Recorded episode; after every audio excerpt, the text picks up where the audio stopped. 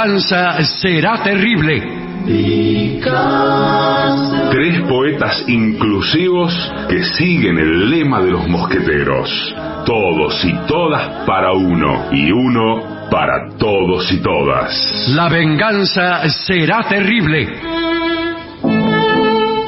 Con Alejandro Dolina, un enamorado que llora por lo inútil de su espera, cuando en verdad se equivocó de esquina.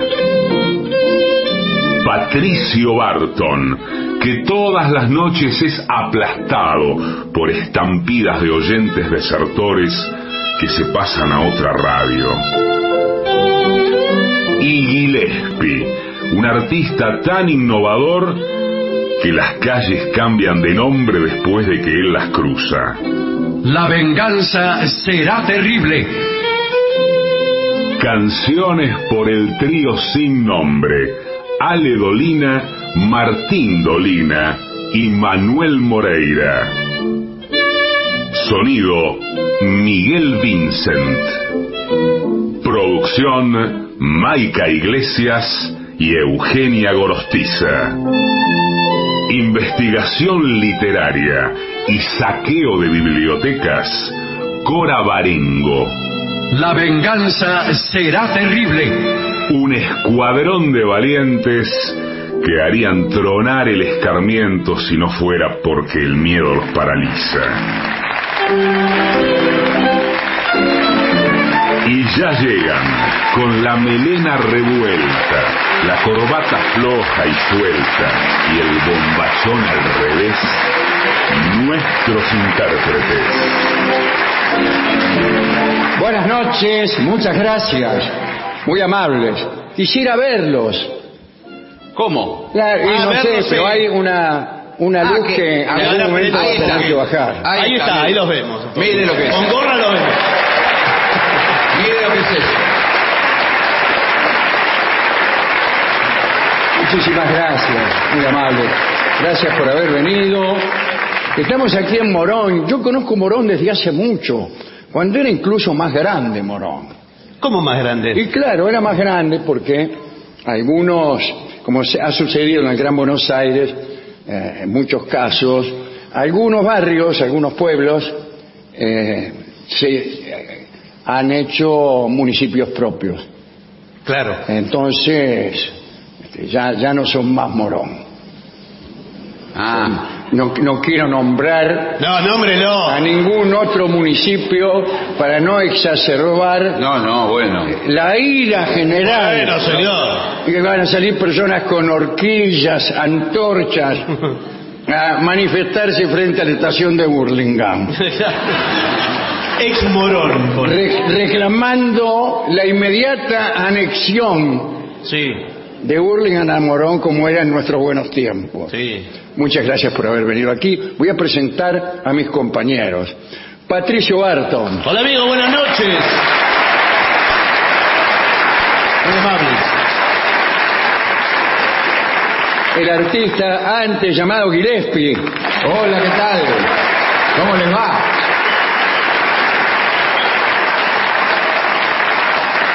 Muchos de nosotros también, como Morón, antes éramos más grandes, Sí. pero de otra manera. Hablando de tamaños, Sí, ¿qué tal? ¿cómo- ¿qué tal? ¿Cómo le va? ¿Qué tal? Bien. Eh, a mí me han puesto aquí en el escenario, digo para la gente de la radio que no lo ve, una mesa muy chiquita. Bueno, cada uno la proporción de Que que me dan ganas de, de tomar la presión. ¿No que la mesa para tomar la presión en la Sí, calle? es una mesa tipo de bares eh, ostentosos Sí. y contemporáneos. Que la mesa es chica, la atención es pésima Sí. y en consecuencia uno cree que eh, eso es chic. Claro. Pero bueno, optimizan el espacio porque meten Claro. el doble de Claro. Aquí lo que estamos tratando, ¿viste? Sí. Es de opti- optimizar el espacio. Pero discúlpame, ¿me, me traes un licuado de banana con leche? Es que no entra el licuado de banana en la mesa. Claro. Si querés te lo venís a tomar al mostrador.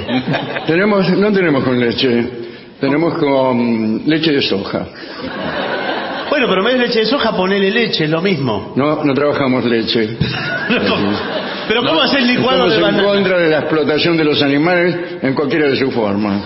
Ya sea el ordeñe o la doma No, no tiene nada que ver, me o la parece. ingesta lisa y llana. Por eso se llama cafetín green. Claro. Claro, pero este... Perdón, ¿usted quién es? Yo soy el dueño, señor, y él es el Bueno, empleado. Señor Green, Ma- Manejamos todo el tema de la onda verde, la onda saludable, lo Sí, nuevo. pero la, ba- la banana es saludable. ¿Y Sí. la leche? Bueno, señor. Más la o menos. leche, la leche proviene de la vaca y la vaca si le- la consultaran Bueno. no excedería. Usted mira, la banana tampoco, ¿De qué? pero la banana no es un ser animado. Entonces, así como los insectos lo son, pero menos. Bueno, O sea, a claro. nosotros la piedad nos llega hasta por ahí nomás, Sí, sí. como a todo el mundo. A, a duras penas hasta la rata le llega y ya, Sí. y ya de no. rata, de cucaracha, la cucaracha no. No, no. No. Mamíferos pequeños para arriba. Bien.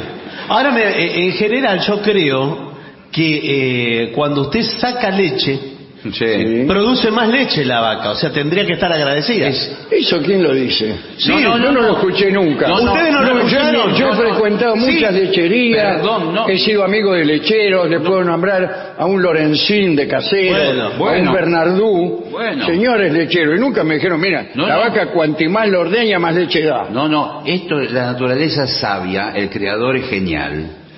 Y por eso hizo de, de esta manera. Eh, la vida natural, las vacas cuando están en la selva, en, en No, la medio- selva no. Eh, en la campo. selva, así de mu, es lo primero que oye uno. Sí. Cuando el ternero grande deja de tomar leche, No haga gestos con Bueno, las manos bueno. que me pone nervioso. eh, cuando el, el ternero deja de tomar leche, la vaca ya no genera más leche, porque es la naturaleza así. ¿Para qué va a ser si el ternero no toma? Como para que ahí aparece Bueno, el productor de bueno, leche. aparece ¿Y más qué hace? De algún modo manipula a la vaca para que crea Exacto. que hay ternero. Exacto. Incluso hay algunos de los operarios que se fingen terneros, a veces sin ninguna dificultad. No, señor. No, mire, realmente es un, es un gusto, un placer eh, visitar los tambos argentinos Sí. Está. porque tienen la A mí- tecnología. yo soy fanático del tango. Del de- tambo. de toda la- Tambo. Bueno, Que tiene, vio la, la aspiradora de leche. sí. No, no. Bueno. En casa la que hay No, no. es común. No, señor. Eh, tiene una tecnología que es de, es de punta, es de lo último que hay. Sí, ¿Dónde la va a poner? que es eh, una aspiradora de, de seis partes. La vaca tiene seis, digamos, La vaca Eh, tiene no sé, no sé. seis o cuatro, nunca, me, Sí, no nunca sé. sé contar bien. ubres. No, seis. ubre una, pero... Bueno, es- la ma- máxima cantidad es seis porque está calculado que puede tener hasta seis cachorros en una sola. Está, pero- Ya si tiene más, Bueno. Pero Bueno. Le, le- le enchufan eso Sí. y entonces ahí va saliendo la leche. Le ponen música clásica. claro, acabo de llegar. ¿De qué hablaban? ¿Qué tal? ¿Cómo le va? De la vaca y eh, la producción de leche. eh, para que la vaca esté relajada. ¿Sabes que con la música clásica? O si no sale mal la leche, ¿eh? Sí, sí, sí. Sí, Eh, Sale amarga o Sí. agria. claro, según la música también, ¿no? Eh, eh, Bueno. Generalmente ponen música de Bach, de Mozart, de. Beethoven. Bueno, no anda. Tenemos, eh, voy a anunciar, pues no es nuestra costumbre Sí. en las giras, anunciar, pero tenemos dos obras de teatro. La primera está en nuestro querido Teatro Regina. Ah, sí, que vamos a estar pronto en el Claro. Regina, ¿eh? Eh, se llama Plagio, cuatro versiones del mismo amor. Bueno. Es una obra de José María Muscari y Mariel Asensio, con Telma Fardén, Inés Esteves, Esther Goris, César Bordón, Malena Sol- Solda. Solda, qué elenco, ¿eh? Gran elenco. Pero yo creo que... eh, Son de parejas, no están todos juntos. no están todos... Exacto. Bueno. Son historias de, de amor, pero con distintas Es, es la misma historia, por eso se llama plagio. Hay funciones en distintos días. ¿eh? Claro. Usted lo que tiene que hacer es llamar a PlateaNet, Sí. ahí saca la entrada y pide información. Che, ¿qué día me conviene? Todo, etcétera. sí. Y la otra es la presentación siguiente. Samantha San Romé presenta su libro que se llama Un lugar en el mundo. Estarán Cecilia Solani, Nina, Ferra- eh, Nina Ferrari, Manuela Saiz, eh, candela romano, en fin, va a haber música.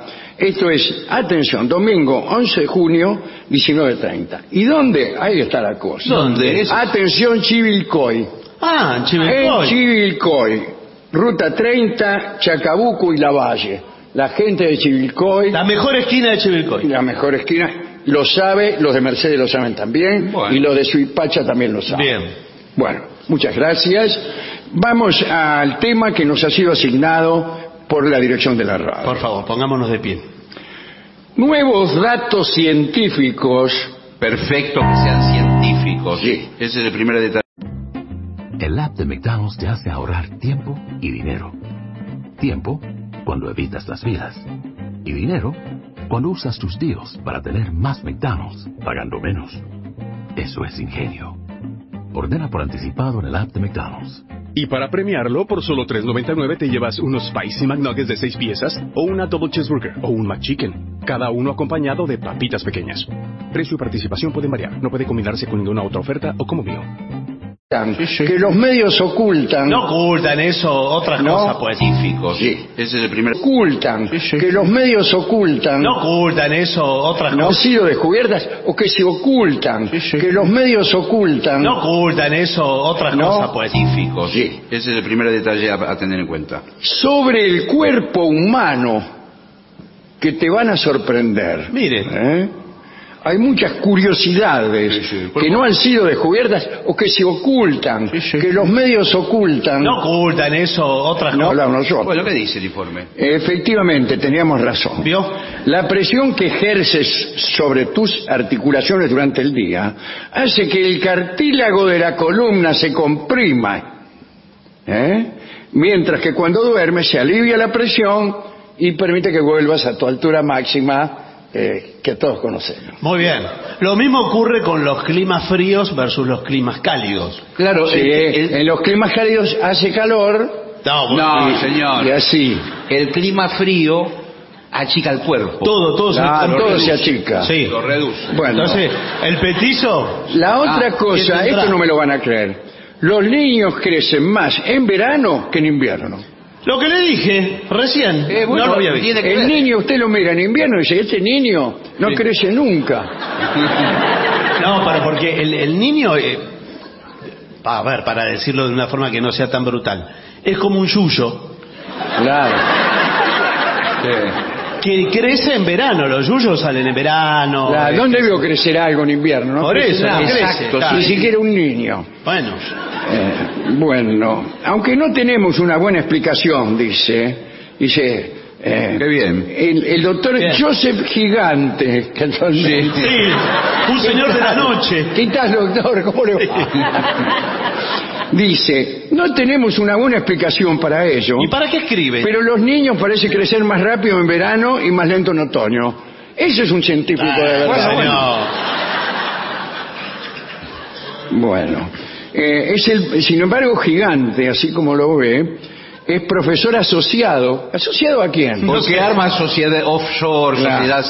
¿Cómo offshore va a armar un En el profesor? hospital de niños Vanderbilt, que es el nombre de un este, gran capitalista, Sí. en Nashville, en Tennessee. Claro. A mí me gusta más Tennessee. No, no, pero es Tennessee. Por ejemplo, los italianos dicen Tennessee. Tennessee calores. No, no, este es Tennessee. Y el señor, aso- el profesor asociado debe ser adjunto, lo que hay que Exactamente, no el principal, sino el segundo. Claro. Bueno, eh, otra cosa. Bueno, otro tema. Las bacterias de la piel son las que huelen mal, no el sudor. Así Ah. que, ojo cuando Claro. alguien te hace un comentario. Claro, porque en las axilas se juntan colonias de bacterias que viven en las axilas. Las axilas alimentarse de prácticamente el sudor que sería in- inoloro, insípido. Claro. Principio porque usted lo prueba, sí, Bueno. porque hasta Inoloro llegamos. No, bueno, ahí las bacterias se alimentan de eso y ellas son las que E generan. incoloro muchas veces. Sí, bueno. Bueno, el mal olor que se nota en tu cuerpo cuando sudas, Sí. ¿qué tal? Cuando sudas perdió el poncho. Sí, se debe a que las bacterias de la piel se alimentan del sudor. Es decir, Exactamente. no es el chancho, sino el que le da de comer. No es el sudor el que huele mal, eso incluso es una buena respuesta científica para cuando uno dice, che, Ah, bueno. Bueno. Pero discúlpeme, entonces esto quiere decir que nosotros tenemos todo el tiempo las bacterias encima. Sí, Eh, sí, más todo el tiempo. ahora mismo. encima, sí. Claro. Ahora mismo usted abajo de ese saco Abajo de esas dos cejas. sí,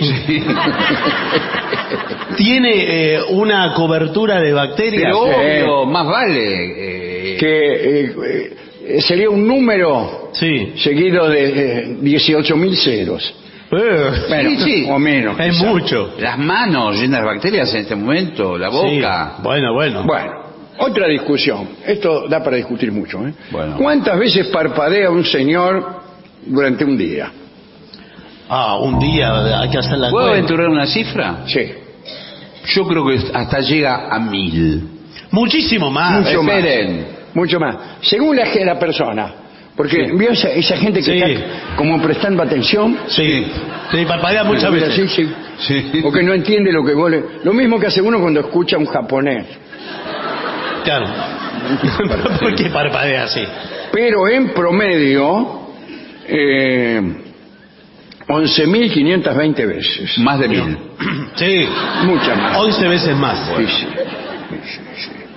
Eh, hay un estudio hecho por la Universidad de Washington, en Estados Unidos, donde Qué tienen bien. tiempo para todo, que dice que los párpados tienen que ver con el comportamiento cognitivo. ¿Quién se lo dijo eso? Yo. Claro. Le estoy diciendo a los tipos que te prestan atención. Claro, Sí. claro.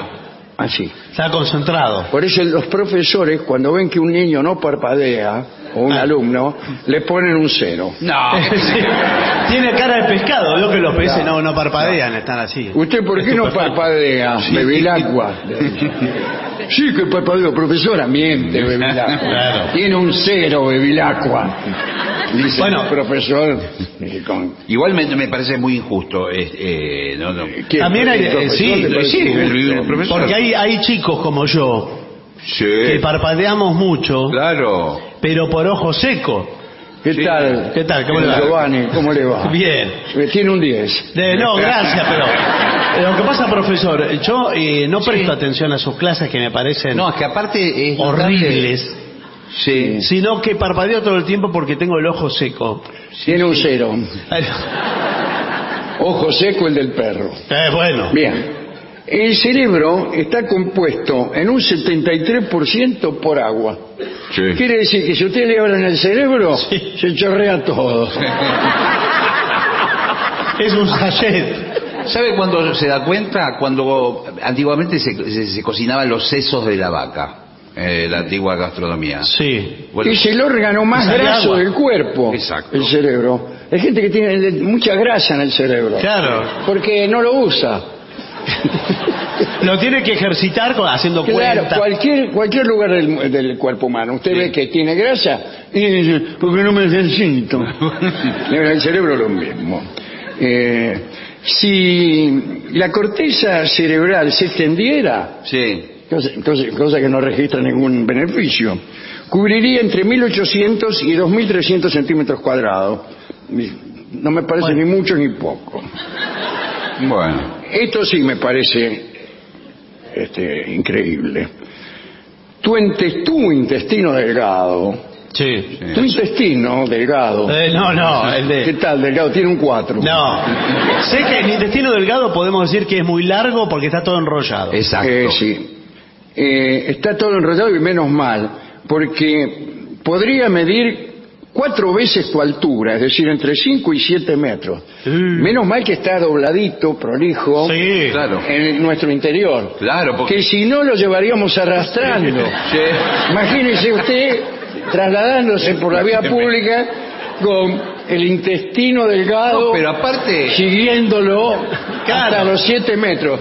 ¿Qué pasaría? No, si lo pisarían. Claro. sí. No me pise el intestino. No, aparte sería muy extraño, porque por ahí usted está en el comedor mirando la tele, pero a la vez está en el baño. Claro. Claro. Bueno, si está en el baño es un problema, pero... ¿Este intestino es suyo? Bueno, como dato extra, Sí. Las mariposas que sientes en el estómago, Sí, cuando Usted se- sentirá. Cuando, cuando, cuando uno dice se que enamora. se enamora, claro, no son fruto de tu imaginación. ¿eh?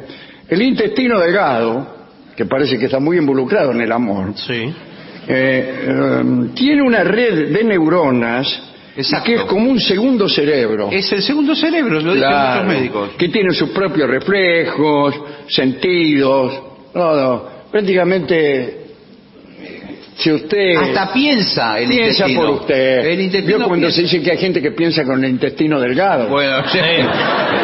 De ahí viene esa expresión. Le pueden hacer entonces un trasplante Claro. eh, si le falta cerebro o si le falta intestino. Exactamente. Y viceversa. Tus uñas crecen más rápido hoy, es otra cosa. Sí. Sí. Realmente, eh, si usted Hasta piensa el piensa intestino. por usted, El intestino vio cuando piensa. se dice que hay gente que piensa con el intestino delgado, Bueno, sí. de ahí viene esa expresión. Le pueden hacer entonces un trasplante Claro. eh, si le falta cerebro o si le falta intestino. Exactamente. Y viceversa. Tus uñas crecen más rápido hoy, es otra cosa. ¿no? Sí. Sí. Más rápido crecen tus uñas. Dice que hay gente que piensa con el intestino delgado, Bueno, sí. de ahí viene esa expresión. Le pueden hacer entonces un trasplante Claro. eh, si le falta cerebro o si le falta intestino. Exactamente. Y viceversa. Tus uñas crecen más rápido hoy, es otra cosa. ¿no? Sí. Sí. Nada. Bien, Qué eufemismo. descubrieron que la uña del dedo gordo del pie, Sí. esta, ¿ven? Sí, señor. Por favor. Crece 2 milímetros por mes, frente a 1.65 milímetros que crecía en 1930. ¿La misma uña? La misma uña, el mismo tipo- señor. Sí. Señor grande ya. Muy grande, por eso. Bueno, grande pero crece mal la uña. Sí, es pura uña. Eh, desde esta revista han tirado abajo un mito. ¿Cuál es? ¿Cuál era? Un mito. Dice, el caballo, ah no, el cabello Cabello, señor. y las uñas no siguen creciendo después que una persona muere. Ah, vio que decían eso. Eso es mentira. Yo eh, tengo entendido, por vi una película, habría eh, una película de terror, la vi en la televisión. Bueno, sí, pero eso no sé. Abrían el cajón, el ataúd y estaba el cadáver del pelo largo por acá. Pero porque se habrá muerto con el pelo largo por acá. Eso es Ah. posible también. Ah. Eh, Borges aprovecha este mito, lo da por cierto, usando la palabra emitir. Ah. Y siguió emitiendo uñas Durante un tiempo. ¿no? Bueno, falso. Falso. Falso. Y no dice más nada. Dice que es falso. Bueno. ¿Qué explicación puede haber? No, no sé. Bueno. Puede ser que a uno se le vaya el dedo para atrás. No, no, tampoco se. Sí, se ese, me gustó esa explicación. Usted se muere y el dedo se le la piel del dedo Y sí. se le empieza a ir para atrás Y sí. le queda pura uña. No, bueno, pero- no sé. Porque usted, eh, la uña usted ve, Sí. lo sigue. ¿Cómo va a seguir? Por abajo de la piel sigue, le llega casi hasta el final del dedo, ¿o no? No, ¿cómo va a Y ser? si no, ¿de dónde viene la uña? Pero que tendría usted se corta. Los dedos duros de las uñas no podrían. Sale de la nada la uña, no. Y se va corriendo la uña. Cada vez que usted se la corta, la uña se corre. No, señor. No, señor. Claro, y se va gastando la uña que tiene asignada Bueno, eh, para su vida. ¿a, qué, ¿a qué distancia puede llegar un estornudo? ¿Puedo decir una cifra? Sí. 10 metros. Pero perdón, pero usted dice, eh, ¿cómo, ¿cómo es que llega un estornudo? cuando estornuda, el- todo el estornudo es algo. el vapor, No es solo el- sonido. lo que Son escupe. partículas Exacto. de escupidas, si me Ah, permite. bueno. ¿Hasta dónde puede llegar? 10 metros. Tres metros. 10 metros. Tres metros. Seis metros. Seis metros. Pero No. es el estornudo, no es una escupida. No, bueno, Discúlpeme. no, no, no. Yo- hemos hablado acá muchas veces del campeonato de escupir más lejos que había en mi pueblo. Sí. Que ahí sí había eh, personas que alcanzaban los 11 y 12 metros. ¿Y cómo Pero, hacía? ah, Ahí había un forastero, me acuerdo, que se hizo muy famoso. Eh, ¿Cómo se llamaba este muchacho? Eh, Reboredo. ¿Reboredo? Reboredo. ¿Pero qué tenía? Como una cerbatana. Bueno, no sé, señor. Porque Y me acuerdo que venía cuando había el Festival de la Escupida de Valgorrita. Venía y siempre ganaba él, ¿no? Pero, Y segundo, un alemán que era muy bueno, se llamaba Schrach. Qué bien. Eh, y, y por eso le dio por la escupida. Claro. Sí. Porque Cada vez que tenía que decir cómo se llamaba. ¿Cómo te llamas? Y ahí lo descubrí, lo descubrió un, un manager y le dijo, eh, vos tenés que anotar. Pero entraba segundo, Cerati. Las menas. Bueno, la mina no que señor. Reboredo. Eso lo dice usted. Llegaba Reboredo al pueblo. Pero, ¿qué? Ay, Reboredo. eh, ¿Qué? ¿Qué? ¿Qué le pedían? ¿Un autógrafo? ah, no, ¿Qué? dice, por favor, escúpame acá. No. Srach. Bueno, Ahora, perdón, en el, en el Festival de la Escupida, ¿no? En este certamen, de- sí. eh, ¿no está permitido escupir estornudando? No. No, tiene ser la- Porque uno se puede Ni provocar. tampoco na- no, no- no puede usted meterse una piedra en la boca y Sí. escupirla porque sale a 30 metros. No, Claro. lo, lo que sí puede poner, tomar algún eh, Sí, tomaban un poco de gatorade. algo. algo claro, Claro. aglutinante. Porque esto viene con otro eh, asunto, que es cuánta saliva produce un señor en un día. ¿Puedo aventurar una cifra? Sí. Tres litros. No, ¿cómo va a ser tres litros? Ey, ey, señor? ey, ey, ey. De uno a dos litros, señor. Bueno. Salvo los empleados del correo, Sí. Eh, pero- que porque están entrenados, imagínense pegando estampillas todo el día. Algunos alcanzan los cinco litros. Bueno, pero, pero son personas especiales, porque realmente... Y son, y calcula, estás pegando estampillas, Sí. querés progresar, ¿vio cómo es Claro, claro. eh, el ser humano que quiere progresar? Sí. Y el cerebro mismo lo va instando, así, sí, tenemos que ir más lejos, más adelante, sin plus ultra. Y, Claro, genera y, saliva. eh, van haciendo más saliva, ¿no? Tienen sus trucos. Tienen Sí, sus bueno, me trucos. imagino que Eh, miran limón. Claro, enseguida le segrega más. Usted claro, sabe que cuando uno, los trompetistas, Bueno, Qué la gente hay esa, gente que ¿eh? le chupa limón delante y los trompetistas no lo dejan tocar. eh, que empieza alguien a chupar un limón y se le, le llena toda la boca de saliva. Ah, no puede tocar. No puede Claro, tocar. es todo una... Bueno, eh, lo que pasa es que el empleado del correo, eh, cuando viene a la casa, ahí sí está seco. Y sí, porque largó todo en el... seco. La mujer por ahí le prepara, no sé, unos alfajores de maicena. ¿Qué, qué? No. ¿Cómo lo come? Y el tipo no se los puede comer. Y no, le queda todo... Llega la noche petizo Cuando y la, seco. mujer, cuando la mujer no lo mira, lo tira. No. Es durísimo. Pero escúcheme, los, los seres humanos estamos dotados Qué bien, lo No, espere, señor. Estamos dotados de las glándulas salivales, ¿verdad? Todos las tenemos, ¿no? Sí, lo claro. sabemos. Eh, ¿Usted sabe dónde las tiene? No. Bueno, espero que las tenga... Cer- espero que las tenga cerca de la boca. Claro, Sí. claro. Si no tiene que ir todo por el intestino delgado, dar toda- Claro, qué sé yo. Me Ah, parece bueno. que te- es- están los costados, al costado Sí, de la sí. boca. Bueno, pero yo quiero que me explique, usted como médico, Sí. Claro. eh, o como científico, no sé cuál es su rango. No, no, yo soy este eh, albañil. Ah, bueno. ¿Cómo llega a fabricarse la saliva? Porque Tomando agua, señor. todo el agua- ¿Y cómo es se agua. ¿Pero en qué momento Parte se del transforma? cuerpo es agua. Exacto. Es la saliva, receta de la saliva. Sí. Agua y lo que agarre por ahí más o menos. No, no, no es así. Lo que comió antes. Es verdad, es lo mismo que la lágrima. La lágrima también Ah, es un poquito de agua. sal, listo, ya está. ¿Cuánto eh, uno de litros por día significan, según el doctor Alfred López? Sí. ¿Qué tal, López? Qué desperdicio que se llame Alfred. Sí. Eh, 34 mil litros en una vida. Eh, bueno, sí. Bueno, eh, no obstante, puede variar al comer determinados alimentos, tomar mucha poca agua, etcétera, etcétera, etcétera. Bueno, claro. etcétera. ¿Cuál es el músculo más grande del cuerpo humano? Un músculo- Piense lo que me va a contestar. Una de, uno de, de las piernas o de, o de, la, No, no le puedo dar, o de la espalda. Yo no le puedo- puedo dar ninguna aproximación. ¿Puedo aventurar Sí. el muslo? No, pero el muslo no es El un muslo músculo. no es un mus- un no es un músculo. músculo. Listo, entonces no participo. No. Debe ser, quizás sea un musculito. Sí, ¿qué eh, tal? Ay, tibio, tibio. ¿vio?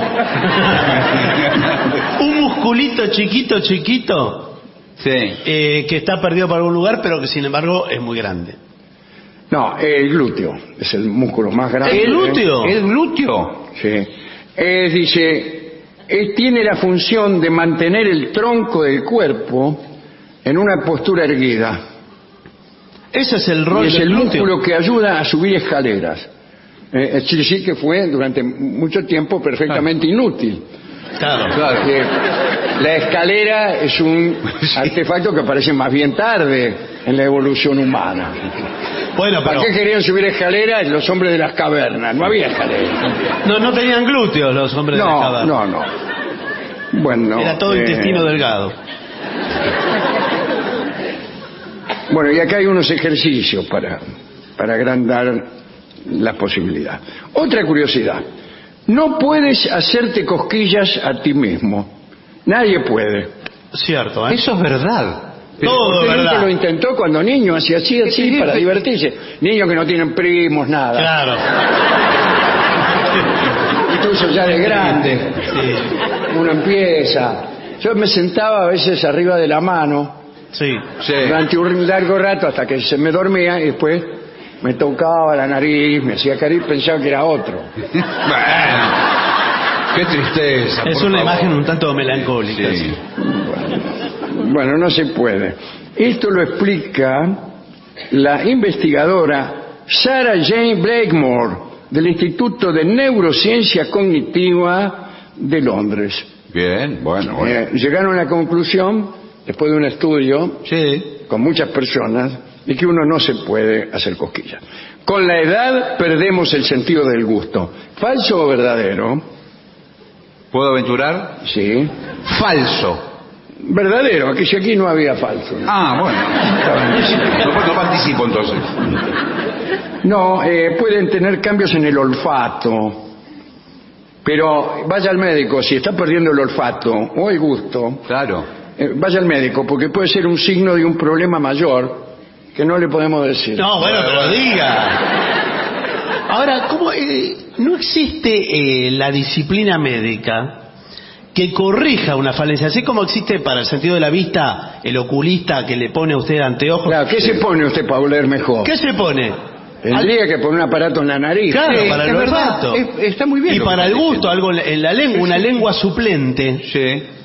O un alargador. eso hay. Bueno, pues. y que, que sientan los gustos con, con la intensidad que uno merece. Claro. Y uno tiene derecho, uno trabaja todo el Bueno, día. por eso le Sí. digo. Eh, después, esto no me interesa mucho. El hombre tiene tantos pelos como un chimpancé.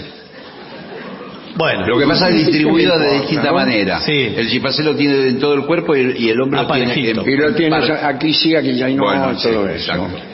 Eh, y la última cosa que es también tiene más que ver con el lenguaje corporal y todos esos mitos. Dice, la posición de tu cuerpo al sentarte Sí. afecta a tu ánimo.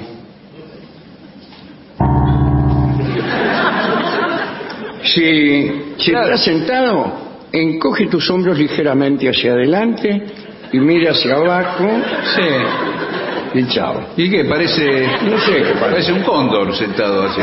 sí. Sentarse mirando hacia abajo está asociado con pensamientos negativos. Claro. Eso- Claro. Es verdad que si uno está eh, todo el tiempo. Así mira hacia abajo. Yo me, me- me doblo así. ¿Cómo? ¿Así? Ah, Eh, quiere decir que eh, pi- pienso cosas negativas. Claro. Eh, algunos dicen que mirar hacia abajo eh, es bueno cuando uno se desmaya, siente ¿Por que se desmaya. Si lo mejor es poner, digamos, la cabeza entre las piernas. De otra persona. no, no, señor. De, de las propias. Claro. Ah. Pero a veces yo te- tenía entendido que también se la tiran para atrás, ¿no? ¿En qué quedamos, señor? Eh, eh, Bueno, eh, ahí es cuando usted lo hace en las piernas de otra persona. no, no. ¿Sabe qué? Me parece que le traen las piernas, Claro. se las traen a su cara, no es que Exacto. va hacia las piernas. Ah, ah. Entonces- bueno, pero eso para una reunión no es una buena Bueno. forma de sentar. Pero se trata de... De mir- mirando a la concurrencia con el rostro entre sus piernas. Se trata de una emergencia. Exacto, es un Sí, procedimiento de Se trata de una emergencia. Mire, El, el- el informe es espectacular Sí, y yo espectacular. ahora ¿Qué? siento que conozco mi cuerpo mejor que antes. ¿cómo? Sí, ha aportado muchísimos, eh, muchísimos datos nuevos y quizá sea el momento propicio para abrir las puertas del Teatro Morón y que ingrese de una vez por todas a esta sala la luz del pensamiento ajeno.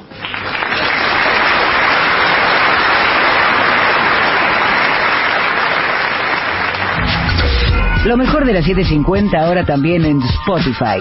La 750 en versión podcast. Para que la escuches cuando quieras. Lo mejor de la 750 en Spotify. Dale play.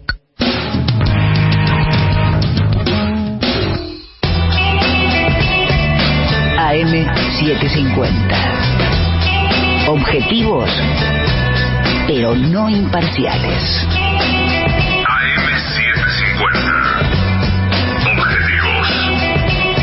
Pero no imparciales.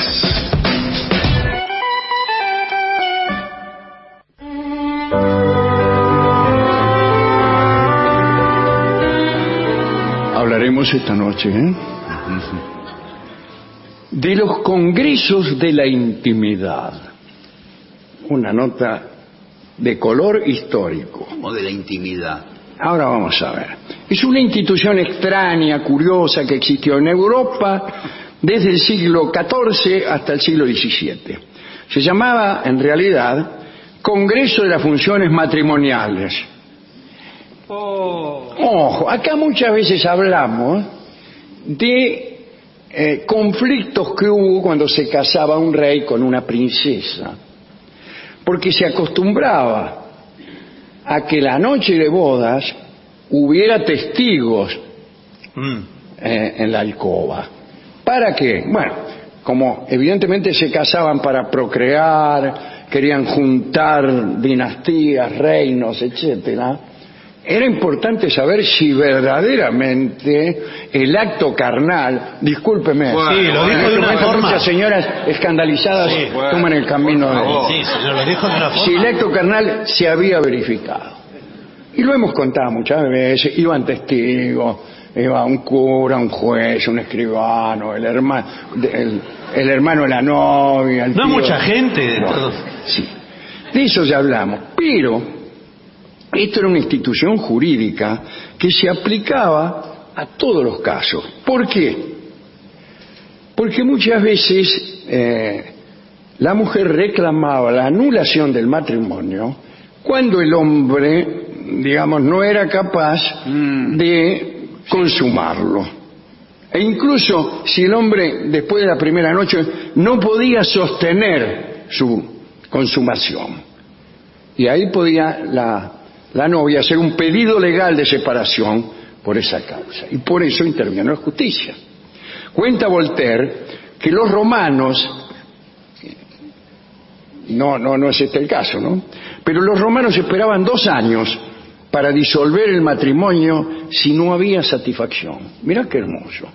Cuestaba dos años. Sí. Si a los dos años te parecía que no, que no, te presentabas ahí al registro civil y dice, no, no sigo. Qué bárbaro.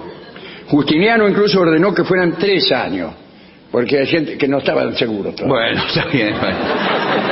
Bueno.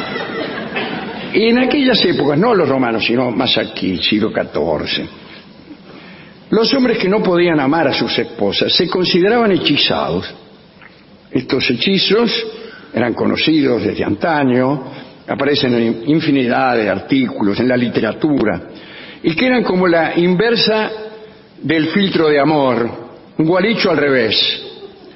Y muchas víctimas cuando se los acusaba, vea, vea, señor, usted no sostiene. Bueno, mire, ¿qué quiere?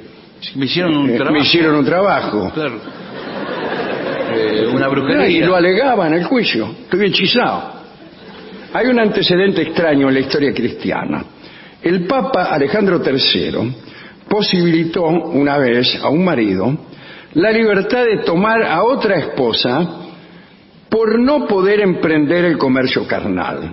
Que no, no estamos hablando de la venta de carne. No, no, no. Y eh, este decreto parecía dictado por alguien que pensaba más en la necesidad de aumentar la población que en el carácter sagrado e indisoluble del vínculo matrimonial. Y Voltaire se pregunta cómo es tan poca conocida, tan poco conocida esa ley del Papa Alejandro, y cómo es que todos los maridos no se la saben de memoria. Para decir, bueno, este, pero vamos al asunto prometido, el Congreso de las Funciones Matrimoniales. Contaremos un caso puntual en que funcionó este Congreso en la historia de Francia. Gabriel d'Estrée era, como ya sabemos, amante del rey Enrique IV de, Fra- de Francia. Era la, mina que él siempre quiso y creo que la única que lo quiso en serio. Pero ella estaba casada con un señor Nicolás Damerval y con Gabriel Enrique tuvo un hijo, llamaba César. Pero en verdad ese chico legalmente era el hijo de Nicolás Damerval, puesto que como dijimos, el tipo era el esposo de Gabriel. En realidad había certeza respecto a la paternidad de Enrique. ¿Por qué? Porque Gabriel no se unía a su esposo desde hacía un largo tiempo. Enrique IV estaba triste porque quería legitimar su paternidad y le pareció urgente entablar los procedimientos para poder casarse con Gabriel. Y para eso ella debía primero separarse del otro tipo. Entonces Gabriel, a, a petición del rey, mandó al obispo una súplica que decía, se declara que Gabriel de Frey fue casada por la fuerza cuando tenía 18 años con Nicolás Damerval. Sin embargo, desde hace dos años no ha vivido ni conversado con su marido, como se acostumbra hacer con personas capaces en legítimo matrimonio.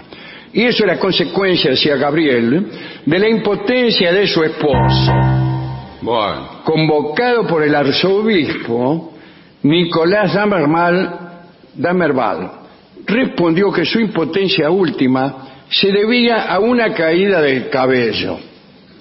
¿Del cabello? Ah, no, del caballo. Ah, Vaya a saber cómo habría caído, ¿no?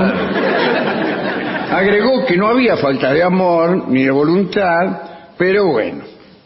Por su parte, Gabriel se dijo lesionada por no haber recibido los deberes conyugales.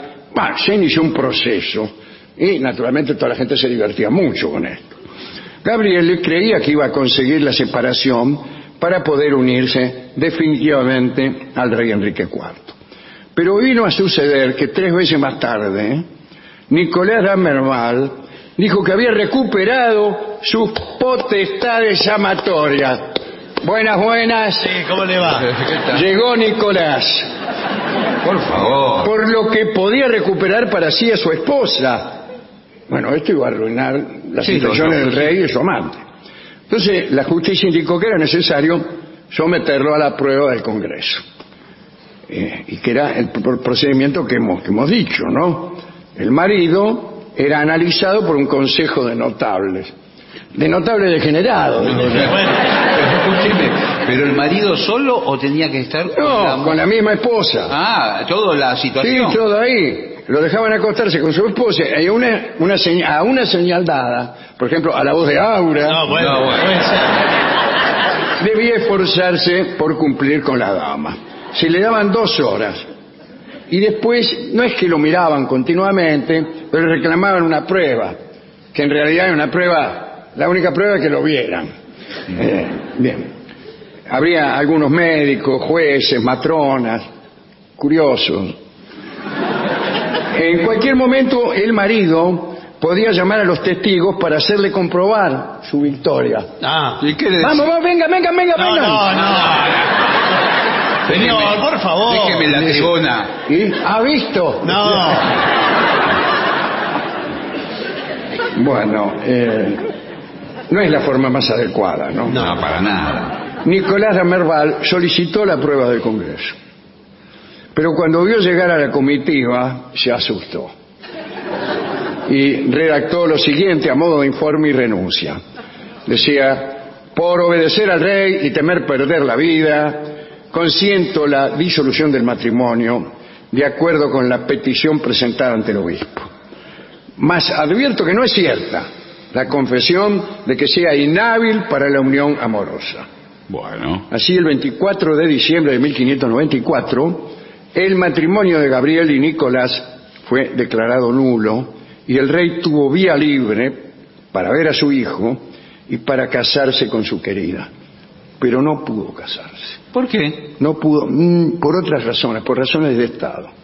Lo obligaron finalmente a casarse primero con eh, Margarita de Valois eh, y después con María de Medici. María de Medici aportó, me parece, sí, sí, aportó Plata. mucha plata. Los Sí, Medici eran muy ricos. Bueno, en 1659 se produjo otro caso. El marqués de Nanier, Nanier es, pidió la prueba del Congreso para refutar lo que andaba diciendo su esposa, María de San Simón. Un detalle, en estos casos, era después del asunto de Enrique, un poco después, había una segunda oportunidad. Si el marido salía vencido, digamos que no podía, eh, le estaba permitido pedir un segundo combate. Pero al marqués de Nanie no le fue bien. La Cámara declaró al marqués impotente Bueno. y anuló el matrimonio y le prohibió casarse otra vez. Y dejaron que la mujer eligiera a otro niato. Ah, bueno.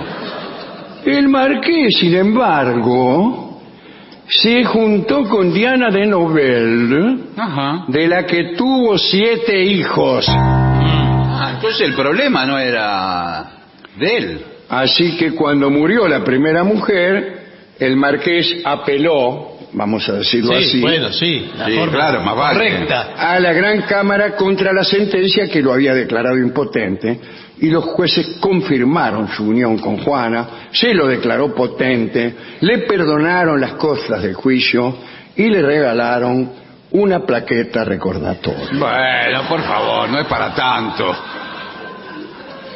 El Congreso íntimo fue una institución abolida en 1667.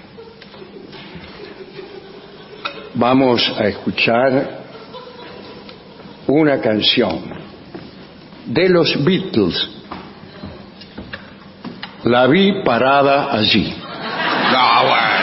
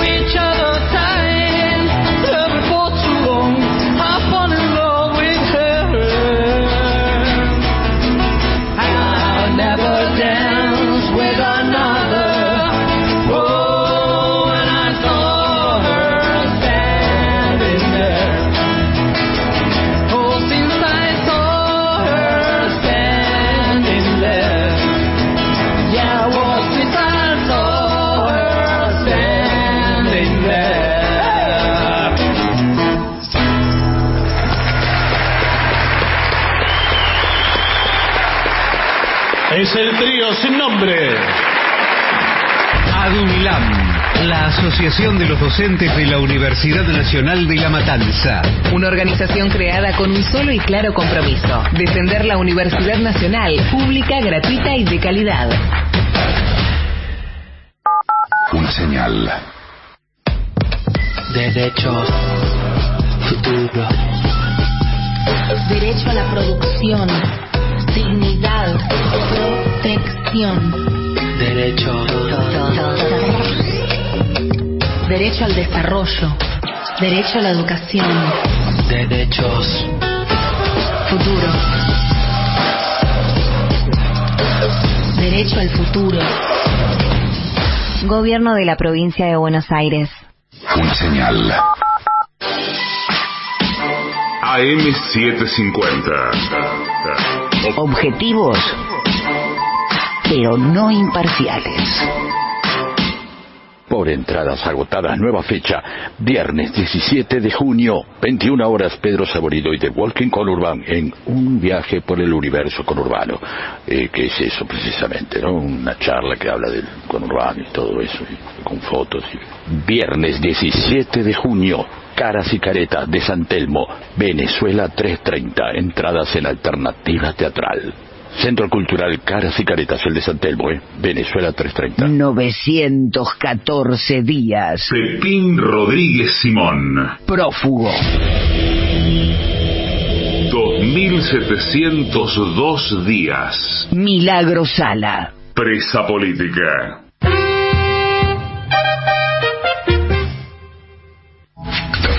Lo mejor de la 750 ahora también en Spotify. La 750 en versión podcast. Para que la escuches cuando quieras. Lo mejor de la 750 en Spotify. Dale play. AM750. Objetivos. Pero no imparciales.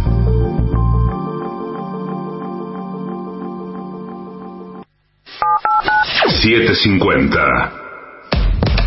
Derechos. Futuro. Derecho a la producción, dignidad, protección. Derechos. Derecho al desarrollo, derecho a la educación, Derechos. futuro. Derecho al futuro.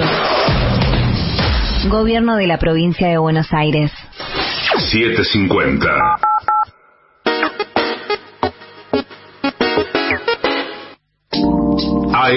AM750. Objetivos, Objetivos, pero no imparciales. pero no imparciales. AM750. Objetivos, pero no imparciales.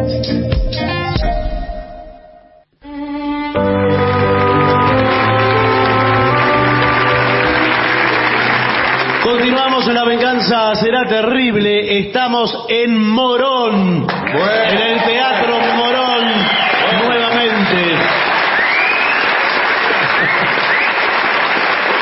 Señoras, señores, este es el mejor momento para dar comienzo al siguiente segmento. Cosas que los hombres no encuentran atractivas en las mujeres, ni las mujeres en los hombres. Bueno, perfecto. Ah, bien. Una lista siniestra. Bueno, bueno.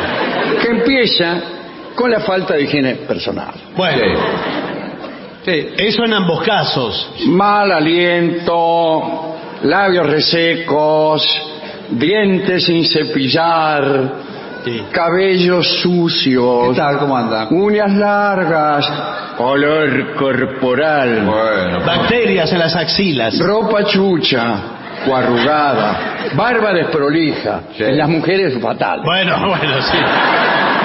Ninguna de estas cosas es atractiva y puede alejar a cualquier ser humano de ti. Sí, es cierto. Hasta ahí estamos. Normal, estoy de acuerdo en Estoy de todo. acuerdo. Todo. Pero sigamos adelante.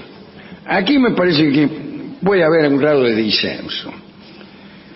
A nadie le gusta que su pareja flirte con otro o con otra delante de ella. Más vale. Bueno, Si estás con alguien y decides tratar de llamarle la atención a esa otra persona que te gusta, pasas a ser una persona superficial y volátil. eh, Un momento. A ver, a ver, a ver, ¿cómo se A lo mejor a mí me gustan las personas superficiales y volátiles. bueno, está bien, le ¿Qué puede gustar.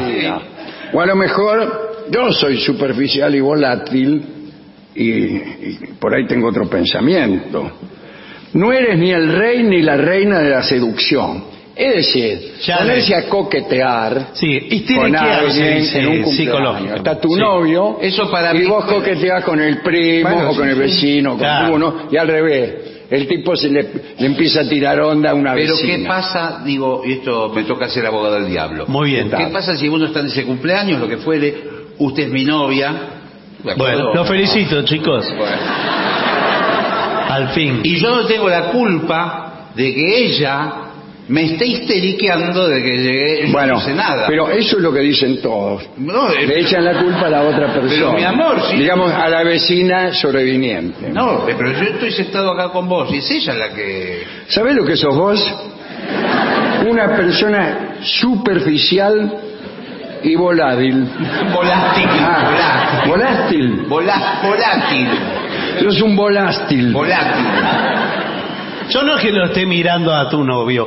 Estaba viendo el intestino delgado que viene arrastrando desde el baño. Claro. No es el intestino delgado. Lo que fuere. está también muy mal visto que uno tenga, eh, especialmente los hombres tienen esto, Sí. que explotan en público, les gusta pelearse Ah, con sí. cualquier tipo para darse aire de guapo ante su Sí. propia novia. Horrible, claro. Entonces alguien lo reempuja en el colectivo Sí. y el tipo empieza, ¿qué empujar? ¿Qué te crees? Que te va a matar. Sí, eso, eso el hombre cree que le gusta a la mujer y muchas veces a la mujer no le gusta que el hombre sea tan, tan No. violento. Por ahí a propósito, el tipo lo provoca al otro, Sí. lo provoca para generar la situación, y entonces Sí, sí. ya se hace aparecer. Sí, sí, para parecer valiente. Bueno, otra cosa es que el tipo tenga solo amigos del sexo opuesto. Eh, o Sí. sea, solo tiene amigas. Tiene amigas y, las ami- y ella tiene amigos. Claro, pero en este caso es el tipo el que molesta. Porque eh, la mina empieza a sospechar. Claro. Bueno, el tipo también empieza a sospechar. Y bueno, sí, Sí, sí. y sí. Yo tenía novias que tenían muchos amigos. Generalmente eran actores. Bueno, como son los actores que Sí, se son- hacen los amigos de las minas para abrazarlas. Sí, No, sí, señor. y eso. Es que en, en los ensayos en el teatro Sí, es bueno. totalmente natural Sí, pero que se el- friccionen los cuerpos. Sí. Sí, bueno, pero... pero Y justo llega el novio. Sí. Al novio no hay que dejarlo entrar a los ensayos. No, por supuesto. Bueno, eh, después, la inseguridad. Sí, efectivamente, parece mentira como están afanando. No, señor, la inseguridad de la, per- de la persona, de la Ah. personalidad. Nada es más desalentador que estar con un hombre a quien tienes que estar halagando a cada rato. Sí, claro. Sí, qué linda campera. ¿Viste? Yo creí que me quedaba mal. Claro, porque tiene necesidad de ser aceptado por los demás. Y eso fastidia. Sí, a las sí. dos horas ya no querés más. Bueno, dos horas eh, espero bastante. Bueno, pero Bastante, he pero- durado mucho. Digo, muchas veces esto nos ha pasado con nuestras propias parejas. Eh, uno tiene que decir qué linda que estás todo el tiempo. Bueno, bueno, no sé si todo el Ahora, tiempo. sin embargo, nótese que ah, uno de los insultos más ambiguos Sí. y más frecuentes es sos un inseguro. Sí. Le dicen así, vos sabés qué pasa que sos un inseguro. ¿Sí? No, no, sí, no. Usted tiene, No, bueno. pero- usted tiene que saberlo. Quizás hay, frente a determinadas circunstancias. ¿A qué quiere decir inseguro? Inseguro puede ser a veces que se pasa de cauto, Ah. Ah. eh, que es tibio, puede ser tibio. Entonces, Pero me parece que no, no, no te lo dicen en esos momentos. no, no, señor, te- tibio eh, con temperamento tibio, no. A mí me lo dicen siempre, de manera que ya no sé ¿Por qué me lo dicen? Bueno, pero por ahí usted no, no se decide entre una cosa y otra. Sí, Eh, exacto. Pide todo el tiempo a ver qué, qué opina. No, no, pero me parece que la gente lo tilda a uno de inseguro cuando uno se hace el seguro. ¿En serio? A mí me parece que sí. Ah, sí. Ah, Te bueno, pasa que bueno. sos un inseguro. Entonces necesitas afirmarte ah. a cada momento. Como por ejemplo, yo digo, yo soy el mejor. Claro. Eh, qué inseguro que sos. No, que inseguro, no. soy el mejor. O, o peor, decir cualquier... A mí me parece que vos andás con, con el tipo de al lado. Qué inseguro Ah, que sí. sos. Sí, ese se usa bastante, es verdad. Mejor que no continúe. No, está bien, señor.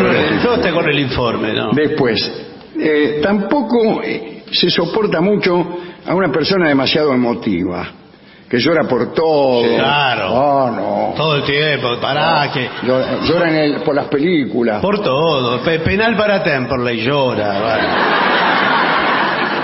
Yo me acuerdo de Fernando Bravo que iba a la televisión y siempre lloraba. ¿Se acuerda? ¿Con quién? Fernando Bravo. Siempre Sí, lloraba. llora mucho, Siempre Fernando se Bravo. emocionaba y lloraba en la Y televisión. bueno, pero está bien. Bueno. Eh, para eso trabaja en la televisión. No, bueno. Para llorar. Bueno. No, bueno, pero todo el tiempo, si usted todo lo emociona, después llega un punto que cuando realmente la emoción hay que hacerla pesar, Sí, hay que llorar. bueno, y hay que llorar, entonces en el fútbol se llora mucho. Sí, Y lo que los pierde. hinchas lloran Sí. y les gusta eh, eh, hacer público su llanto. A mí Sí. una vez uno me dijo que él lloraba mucho, qué sé yo, Sí. hincha, no sé qué. Yo le dije que la última vez que había llorado por un partido de fútbol tenía 11 años. Pero es verdad, es cierto que la, la- la televisión los muestra llorando, los que pierden. Sí, pero porque se hacen que lloran. Ah, ¿sí? claro, más.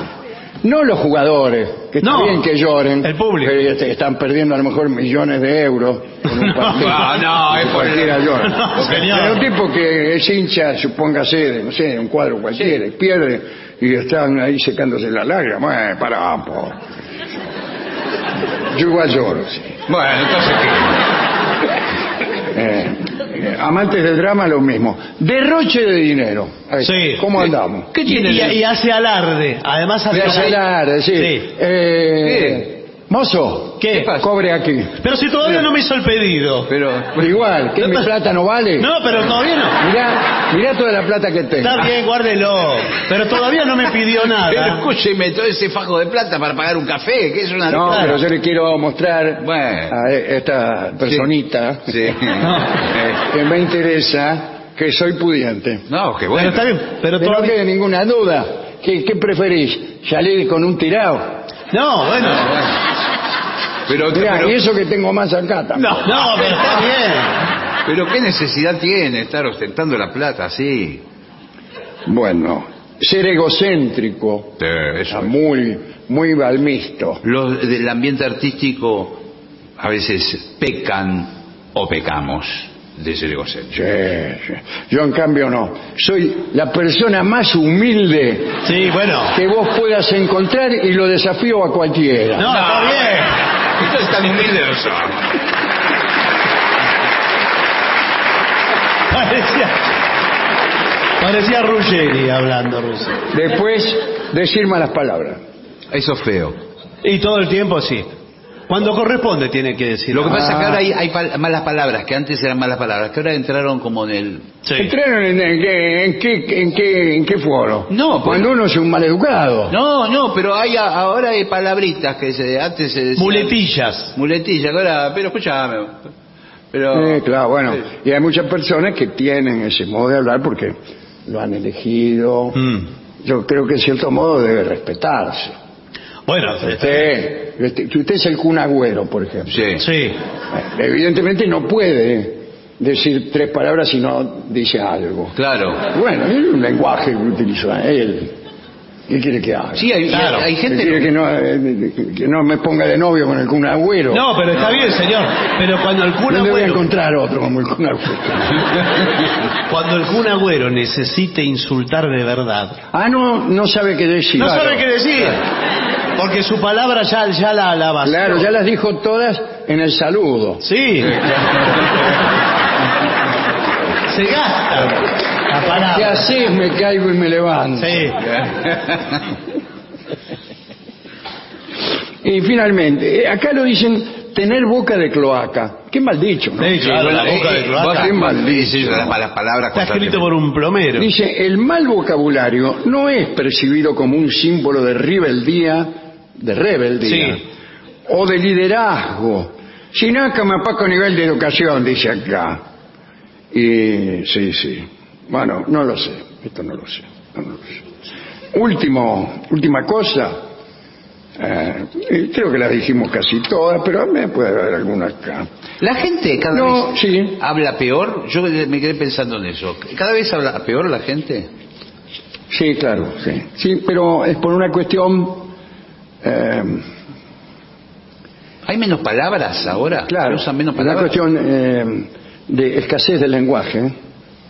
Una escasez que está prohijada por una serie, incluso de aparatos, que para cuyo uso son necesarias pocas palabras, cuando pocas mejor. Entonces uno se va acostumbrando a un mundo para cuyo funcionamiento no es tan necesario el uso de las palabras ni de las muchas palabras. Basta con cuatro o cinco.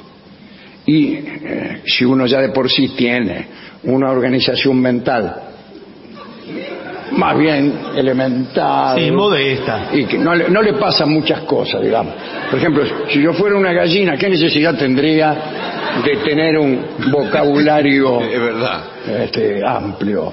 No, Claro. casi no tendría ni que hablar. De hecho, las gallinas no hablan. No, no. No, bueno. Hasta ahora. Si las arreglan bastante bien. Ahora, si usted necesita escribir una novela o dar una clase de filología, a lo mejor eh, necesita un poco más Sí. de vocabulario, ¿no? Eh, el último concepto aquí es demasiados accesorios. Es verdad eso. bueno, sí. hay muchos que les gustan cadenas, eh, anillos, eh, anteojos, barba, el pelo cortado de determinada manera. Yo me voy a una peluquería que me hacen una raya acá al costado Sí. y después me hacen otra. ¿Y para qué? ¿Y qué? Bueno, ¿cómo para qué? Bueno, claro. No, le pregunto porque yo no me lo había preguntado. No, bueno. Es por pura estética, me imagino. Claro, para quedar eh, bien, No, como pero un bueno. hay, hay personas que están tan cargadas, de, tienen aros en las Sí, cejas, claro, anteojos, sí. barba, Sí, tiene- tatuaje. uno incluso tiene que andar con cuidado. Sí. Que en cualquier momento se queda enganchado. Sí, queda enganchado. Vas, vas con tu novio y por ahí te das vuelta, no está más. Se, se quedó enganchado con un toldo. Se quedó colgado de los flecos de un toldo. Pobre.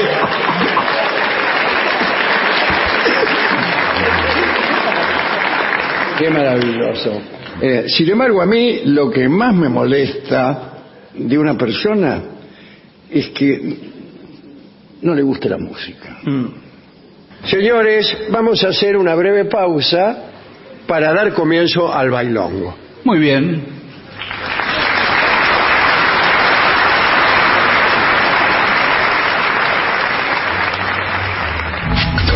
Lo mejor de la 750 ahora también en Spotify. La 750 en versión podcast. Para que la escuches cuando quieras. Lo mejor de la 750 en Spotify. Dale play. AM750. Objetivos, Objetivos, pero no imparciales. pero no imparciales. AM750. Objetivos, pero no imparciales.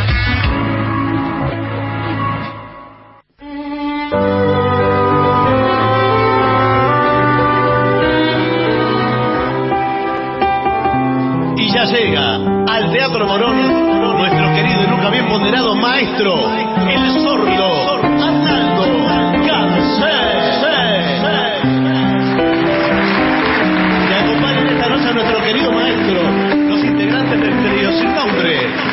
Manuel Moreira.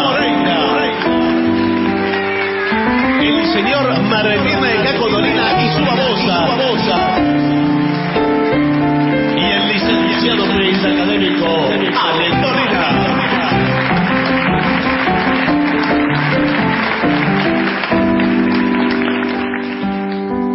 decir es que la presencia del trío sin nombre en este escenario se da gracias a gentileza de Pizzería Delva. Bien. Qué bien. De aquí de Morón. Muy buena pizza. Sin Muy buena. cuyas, sin cuyas pizzas. Pizza empanada. Las voces que van a escuchar no estarían lo suficientemente templadas. ¿Qué clase de pizzas venden? Eh, he probado yo una pizza al molde, muy rica, de mozzarella. Extraordinario. Sí, sí, muy, muy rica. Muy bien. Ellos podrán decirlo mejor. Muy bueno, buenas. de- eh, Pizzería Delva está ahí en Buen Viaje 792, acá en Morón, y en Pizzería Delva en las redes sociales, ahí lo encuentran. Y gracias a la gente Muy de bueno. Delva. Sí, sí. Em, ¿Qué? ¿Qué? eh, ¿Cómo seguía este programa? Es así. Julián es una persona que pidió un tema para el trío sin nombre, cuyo título es Every Breath You Take. Ah, qué Bueno, lindo. bueno. ¿Vamos con esa? Puede ser un poquito de percusión. Yo traje percusión variada. Tengo maraca. No, no, no. Maraca no. Muy bien, tengo panderetas. Ahí va. Vamos Bien. con esta. Un, dos, tres y...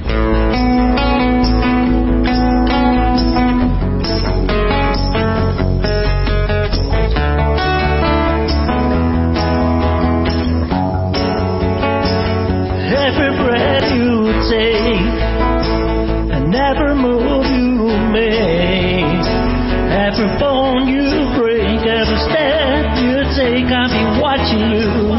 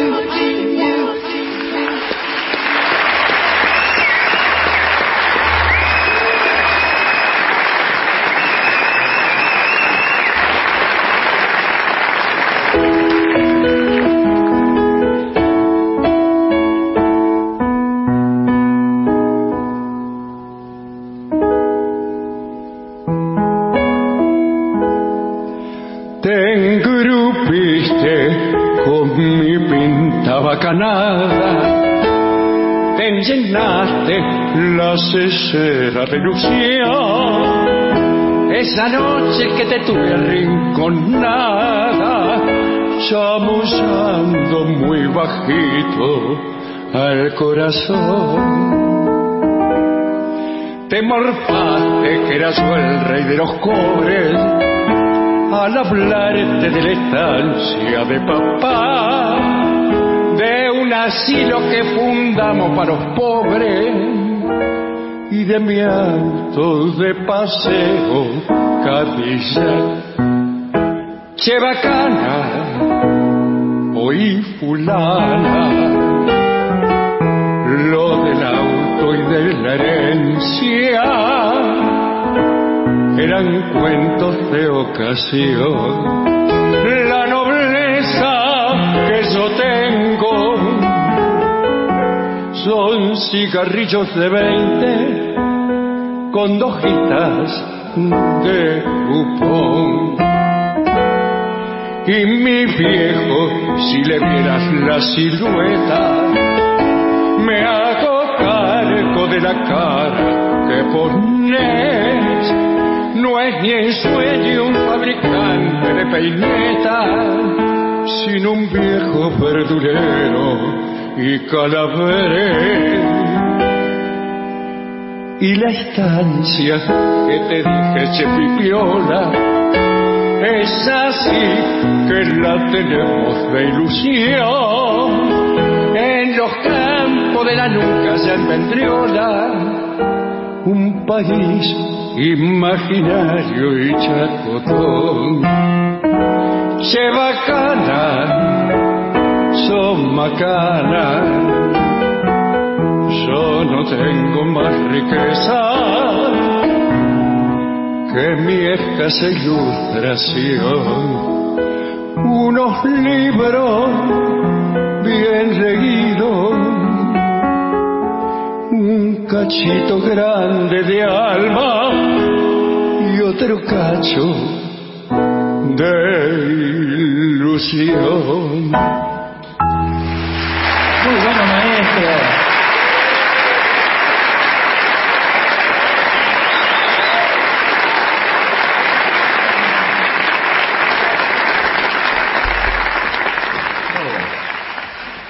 Lucila sería feliz esta noche si el trío cantara plegaria para un niño dormido. Uh, de almendra. Exactamente. Muy buena canción. De Va- Pineta. Lo vamos a intentar. ¿Sí? Dos, tres.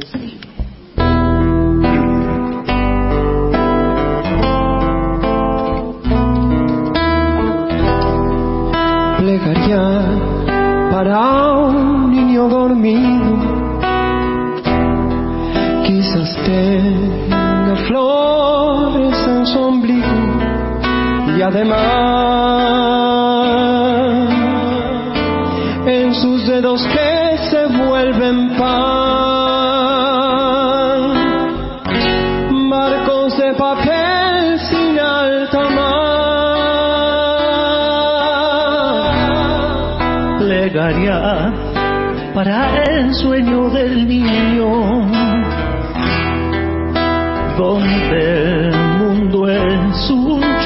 chocolatín, ¿a dónde van?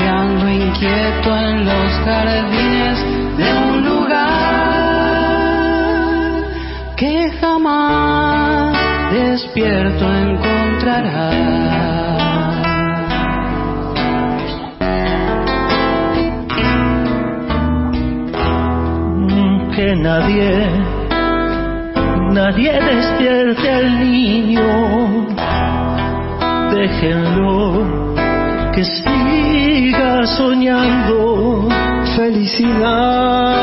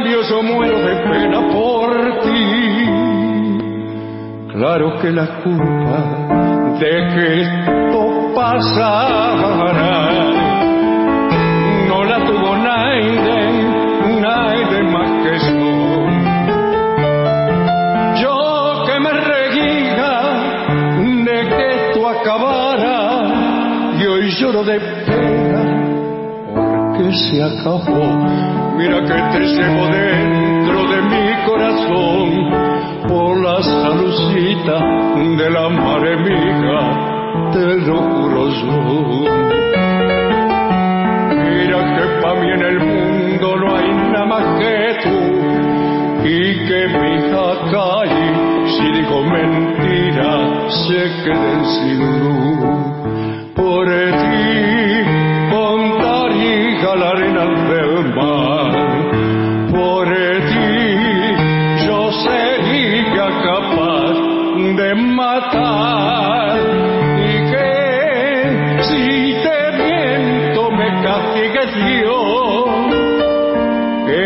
con la mano sobre el Evangelio,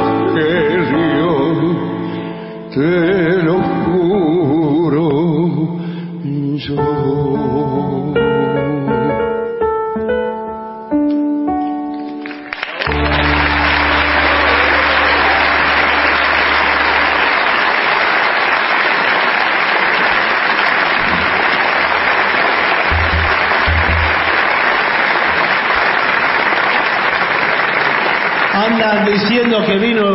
Morón. ¿El ¿Vino? Indio Solari? Andan diciendo. ¿Andan diciendo eso? Es una posibilidad. Es una posibilidad. Bueno, eh, vamos a intentarlo quiere colaborar. Sí, este, por supuesto, con maracas. No, no, no, no, no con pandereta. Con no. ¿Va? ¿Estamos? Sí. Dos, tres y...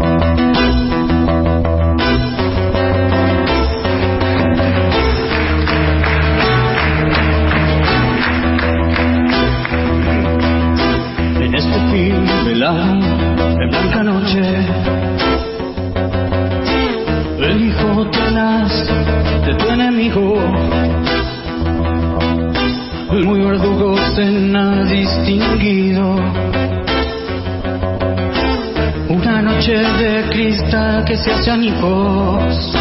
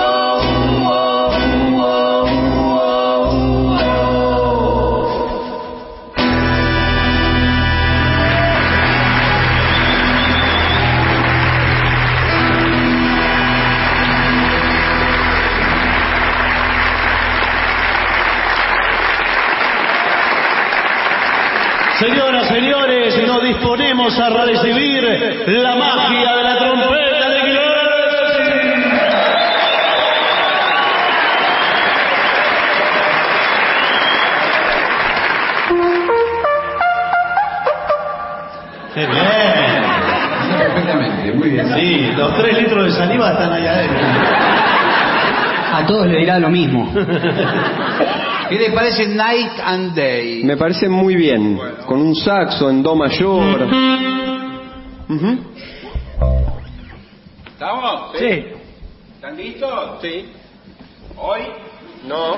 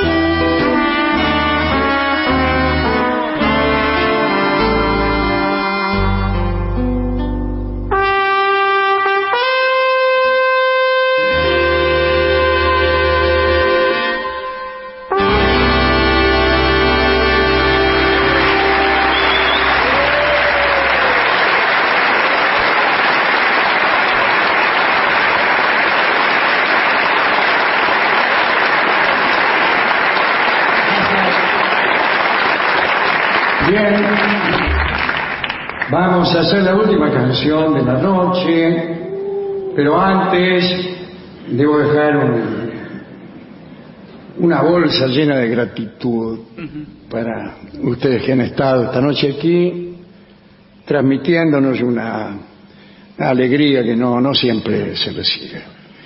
Así que muchas gracias a todos.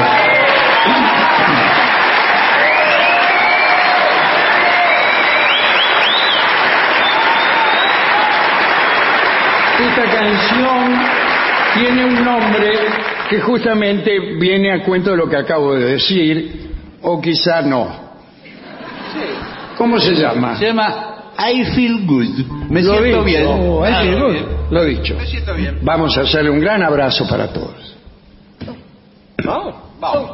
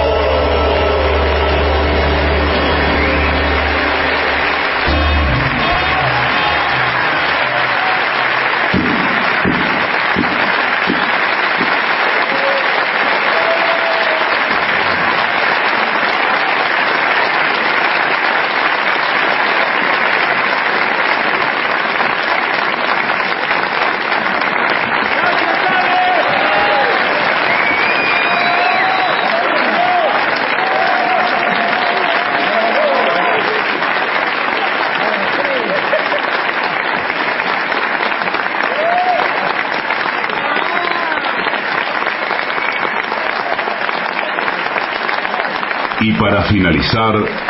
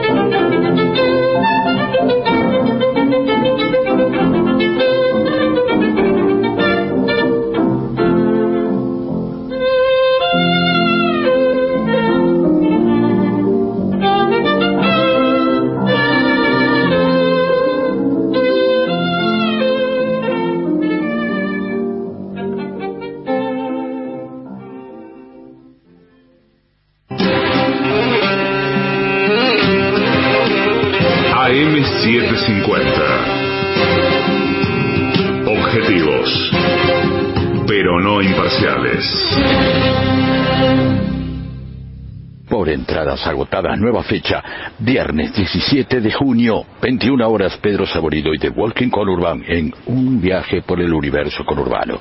Eh, ¿Qué es eso precisamente? ¿no? Una charla que habla del conurbano y todo eso, con fotos. y- Viernes 17 de junio, Caras y Careta de San Telmo, Venezuela 330, entradas en alternativa teatral.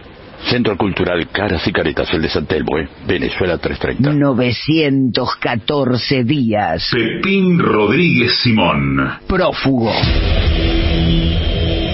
2702 días. Milagro Sala. Presa política.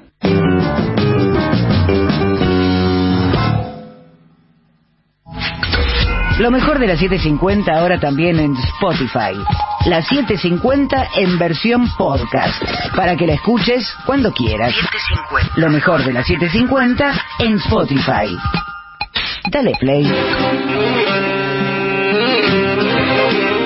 AM750. Objetivos, pero no imparciales. Somos AM750. Derecho a la información.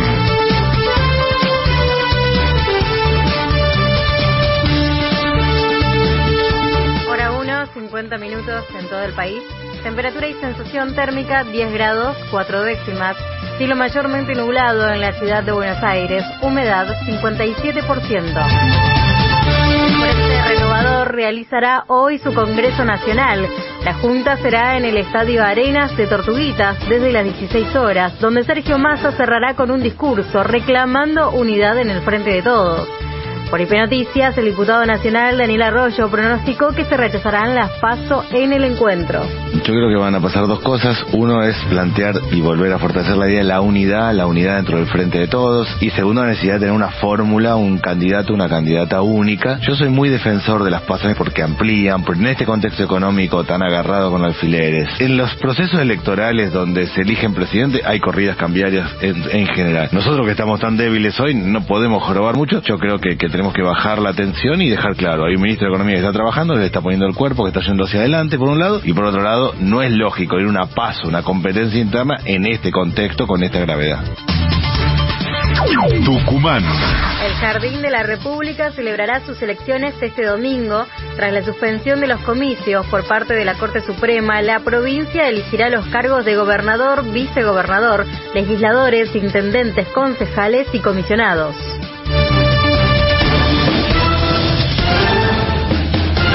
De afuera.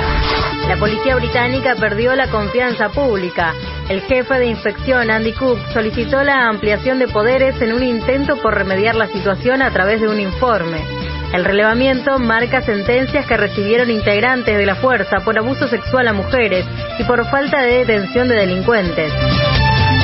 Pelota. Comenzó la fecha número 20 de la Liga Profesional de Fútbol. En la primera ronda, Barracas y Rosario Central empataron sin goles, en tanto Independiente superó por 2 a 0 a Sarmiento. Tránsito. Trabajadores de la salud del Hospital Garrahan realizarán una concentración a partir de las 9 de la mañana en Combate de los Pozos, altura 1881. En cuanto a la temperatura y sensación térmica, en estos momentos 10 grados 4 décimas, cielo mayormente nublado en la ciudad de Buenos Aires, humedad 57%. Verónica Díaz. Somos AM750. Derecho a la información. Más información en www.pagina12.com.ar. Lo que vas a vivir en la próxima hora es simplemente un intérprete, sus acordes y su voz, su vida. Así que abramos bien los sentidos, porque la radio cierra los ojos y se santifica en nombre de la música. Consagrados.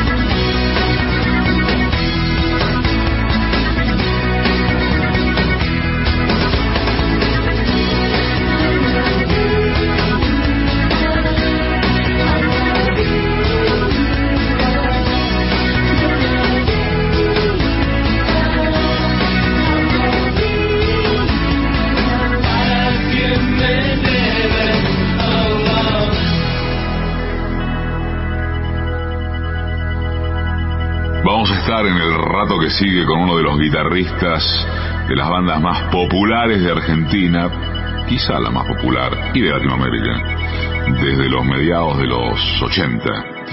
Se animó él además con varios proyectos independientes en forma simultánea. Esto es Consagrados, esto es Gustavo Cerati, esto es la 750.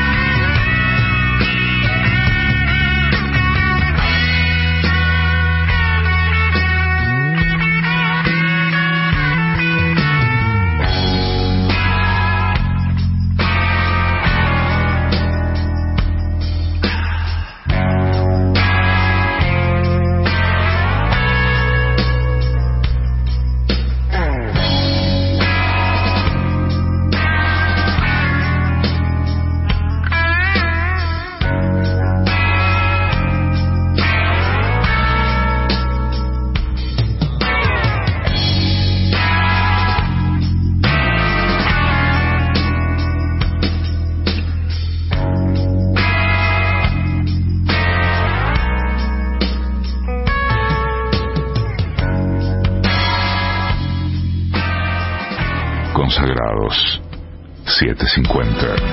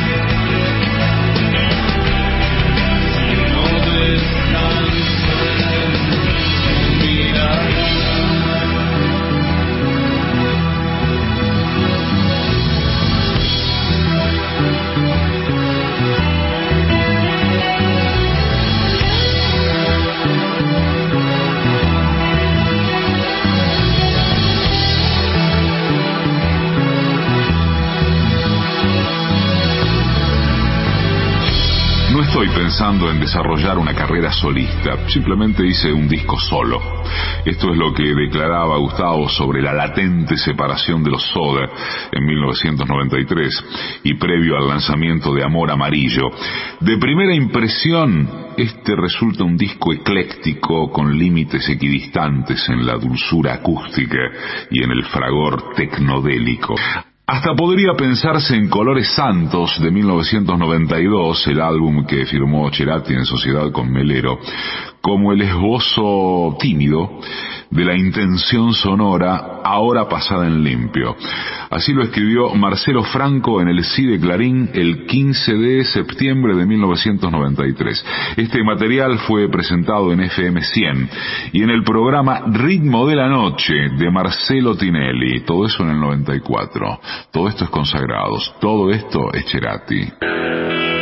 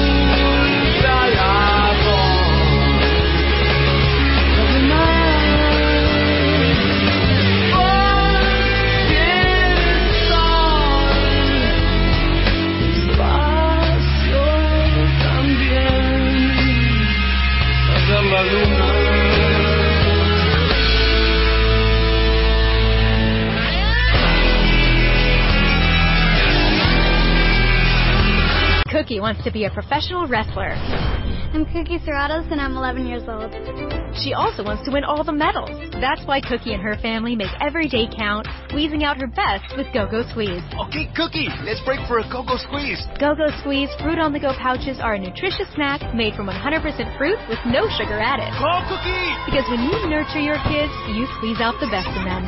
Squeeze out the best with Go-Go Squeeze. Not a low-calorie food. Products range from 11 to 13 grams of sugar and 60 to 70 calories per serving.